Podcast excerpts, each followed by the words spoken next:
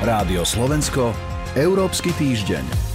Bielorusko a incident, ktorý spôsobila jeho stíhačka, keď prinútila zosadnúť lietadlo súkromnej spoločnosti v Minsku, sa stala témou aj v Európskej únii. Lídry únie aj ministri zahraničných vecí rokovali tento týždeň o tom, ako sa k udalosti postaviť. Závery teraz rozoberiem s analytičkou portálu Euraktiv Luciou Jar. Dobrý deň. Dobrý deň, pozdravujem. Pri mikrofóne je Sonja Vajsová. Európsky týždeň. Najviac sa asi skloňuje protestné obchádzanie leteckého priestoru Bieloruska. Dohodli sa na tom lídry na samite únie začiatkom týždňa. Padla ale konkrétna dohoda na tom, alebo o tom rozhodujú členské štáty či Eurolinky zvlášť? Je to trošku komplikovanejšie opäť, ako s Európskou úniou to často býva. Tak vo vyhlásení zo samitu sa presne píše, že naozaj Európska rada, teda 27 predstaviteľov členských krajín Európskej únie, volá potom, aby jednak medzinárodná organizácia civilného letectva záležitosť prešetrila. Zároveň vyzývajú Radu Európskej únie, teda príslušných 27 ministrov, ktorí v členských krajinách Európskej únie zodpovedajú za dopravu, aby prijali opatrenia na zákaz preletov vzdušného priestoru, ako ste spomínali, aj na zabránenie prístupu letov, ktoré bieloruské letecké spoločnosti prevádzkujú. Ide teda o výzvu, ktorá by potom mala formu záväzného nariadenia alebo legislatívy. Summit teda samo sebe dáva len akési politické odporúčania. Tie konkrétne rozhodnutia už potom urobí rada, čiže ministri a príslušná, ak budú teda potrebné, ak bude mať teda kompetencie, tak aj Európsky parlament. Zároveň ale lídry volajú potom, aby európske aerolinky sa vyhýbali vzdušnému priestoru Bieloruska. A tu je to opäť akási výzva na samoreguláciu aerolíniek. Posluchači tiež asi vedia, že za prelet nad územím tej ktorej krajiny aerolinky ako keby platia určité poplatky, teda ide o akýsi druh ekonomickej sankcie, ale aerolinky s podobnými odporúčaniami zo strany Európskej únie väčšinou súhlasia a už teraz sa dá vyčítať, že možno budú pokračovať. Čiže obchádzanie toho leteckého priestoru by sa možno dalo označiť ako ekonomická sankcia. Počas toho samitu aj stretnutí ministrov sa hovorilo o cieľených sankciách proti režimu, ale aj obmedzení tranzitu. Ako to teda okrem uh, tohto obmedzovania vzdušného priestoru dopadlo na čom sa lídri a ministri zahraničných vecí teda vlastne dohodli? Odsúdili samozrejme zadržanie novinára, jeho priateľky, ktorí boli na palube toho inkriminovaného letu. Vyzvali radu, aby prijala ďalšie cielené hospodárske sankcie. To sa až tak často nerobí. A vyzvali aj európskeho predstaviteľa, teda predstaviteľa Európskej únie eh, Jozefa Borela a komisiu, aby za týmto účelom naozaj predložili konkrétne návrhy. Únia momentálne uplatňuje voči bieloruskému režimu rôzne druhy sankcií. Boli také tri kola. Momentálne na sankčnom zozname je 88 osôb a 7 spoločností. Pravdepodobne teda pribudnú aj ďalšie, ale možno to budú aj nejaké konkrétne špecifické hospodárske sankcie. Opäť sa ale teda ozýva aj napriek tomu kritika únie, že reaguje na ten incident so stíhačkou Bieloruskou a lietadlom Ryanairu slabo, i keď tento raz relatívne rýchlo, keďže mala naplánovaný summit. Čo môže teda Brusel Únia urobiť inak, respektíve dá sa vôbec ešte niečo z pohľadu teda Bruselu urobiť viac? Trochu v prípade tohto konkrétneho letu bolo šťastím, nešťastí alebo nešťastím šťastí z ktorej strany sa na to pozeráte, že naozaj lídry sa mali možnosť rýchlo o tom porozprávať. Tá odpoveď bola jasná, veľmi adresná a aj dostatočne široká. V podstate okrem rozširovania tých sankcií na osoby, firmy, aj tie prelety, tak e, napríklad Jozef Borel e, hovoril v rozhovore pre AFP veľmi zaujímavé veci, že tentokrát od neho lídry chceli, aby, aby predstavil špecifické sektorálne sankcie. To znamená, že on napríklad konkrétne spomenul, že by mohla Európska únia, konkrétne pobaltské krajiny, obmedziť vývoz bieloruskej potaše, čo je taký druh soli, ktorá sa ťaží v bieloruských baniach a z čoho má veľký profit aj samotné Bielorusko. Ďalšou možnosťou je možno obmedzenie dodávok plynu, pretože plyn, eh, ktorý prúdi do Európy, prúdi v niektorých uh, plynovodoch aj cez Bielorusko a Borel hovoril, že by sa to mohlo, možno mohlo do budúcnosti zmeniť. To, že bieloruské aerolinky budú teraz mať voči Európskej únii obmedzený režim, to je tiež také obmedzenie, obrovské, taká ekonomická sankcia aj pre samotných Bielorusov, pretože doteraz práve tá letecká doprava bola jedným z najdôležitejších spôsobov, ako Bielorusi vedeli z Bieloruska vycestovať.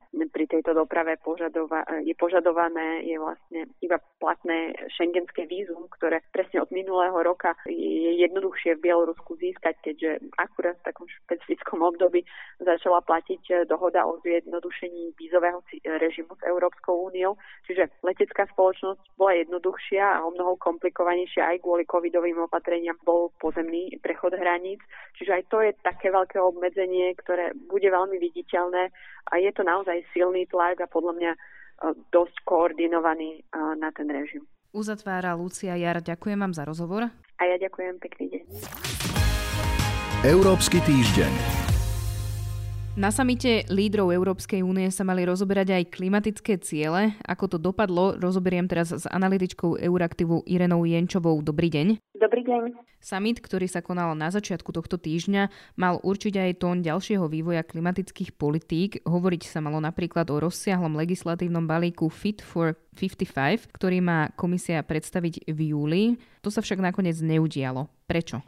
Ustúpilo to aktuálnej kauze únosu civilného lietadla do Bieloruska. To sa prejavilo však v relatívne vágnych záveroch samitu v oblasti klímy. Čo to vlastne teraz znamená pre plány komisie? Účelom tohto samitu bolo, aby lídry členských štátov vlastne definovali, kde vidia problematické body spomínaného veľkého legislatívneho balíka.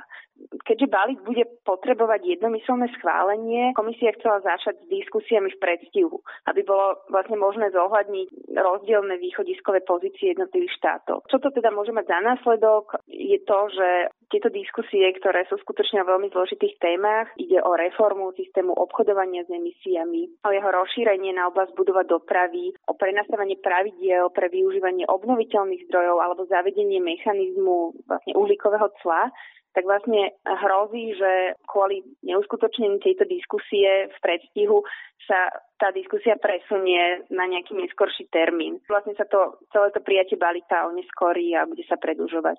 Vy už ste to naznačili, že o čom sa možno nehovorilo a malo sa, ale možno by sme to ešte raz mohli zopakovať, že na čom sa teda krajiny vlastne nedohodli. My vieme, že z uniknutých predbežných záverov samitu, ktoré vlastne unikli na verejnosť pred samotným konaním samitu, vieme, že mal sa aspoň nejakým urobiť krok k dohode ohľadom národných emisných cieľov. Členské štáty si určujú svoje vlastné ciele pre oblasť dopravy, budov, polnohospodárstva a odpadov a mali sa rozprávať o tom, ako im podielom jednotlivé členské štáty prispejú k tomu celému európskemu cieľu 55-percentného zníženia emisí. Prečo je to dôležité, že tieto sektory, ktoré som vymenovala, sú momentálne zodpovedné za viac ako 60% európskych emisí. S tým súvisí druhá kľúčová téma, ktorá vlastne sa tam mala objaviť, ale uh, potom zo záverov vypadla a teda ide o to, že podľa akého kľúča alebo princípu sa budú celkové ciele znižovania emisí rozratovať na jednotlivé krajiny. No a v tom uh, uniknutom návrhu, ktorý nakoniec sa nepretavil do reality, bolo, že komisia sa prikláňa k tomu, aby sa zachovalo status quo, teda aby boli tie klimatické, národné klimatické ciele určené podľa ekonomickej úrovni krajín meranej hrubým domácim produktom na hlavu. Čo to v praxi znamená? Znamená to, že bohatšie krajiny musia znižovať emisie výraznejšie než chudobné krajiny, medzi ktoré sa ráta aj Slovensko. A hovorili ste teda, že to je nejaký uniknutý dokument, o ktorom nakoniec ale nehovorili, čiže na čom sa dohodli sa na niečom vôbec teda počas toho samitu, čo sa týka teda oblasti klímy, alebo teda sa to presúva na nejaký ďalší čas? Čo však akoby konkrétne bolo oznámené, čo je tak akoby dôležité, je, že predsednička Európskej komisie Ursula von der Leyen po tom samite potvrdila, že emisie z budova dopravy sa začlenia do systému obchodovania s emisiami. Tento krok však vzbudzuje veľké obavy, ktoré pramenia v tom, že to pravdepodobne bude znamenať zvýšenie cien bývania alebo zvýšenie cien. Keď ma, napríklad budete kúriť fosílnymi palivami, tak zaplatíte viacej, ako keby ste využívali obnoviteľné zdroje. Tiež to môže viesť k zvýšeniu cien stavebníctve. Sú to tieto obavy, že sa bremeno platenia za emisie rozširuje aj na bežných ľudí. Ursula von der Leyen hneď ako jedným dýchom však dodala, že súčasťou návrhu budú aj konkrétne sociálne kompenzačné opatrenia práve cieľené na nízkopríjmové skupiny obyvateľstva a teda prizvukovala, že ťarcha financovania e, zeleného, zelenej transformácie ostáva na znečisťovateľoch, tak ako to bolo doteraz. Za rozhovor ďakujem Irene Jenčovej. Ďakujem aj ja, do počutia. Počúvali ste Európsky týždeň. Za pozornosť ďakuje portál Euraktiv a Sonja Bajsová.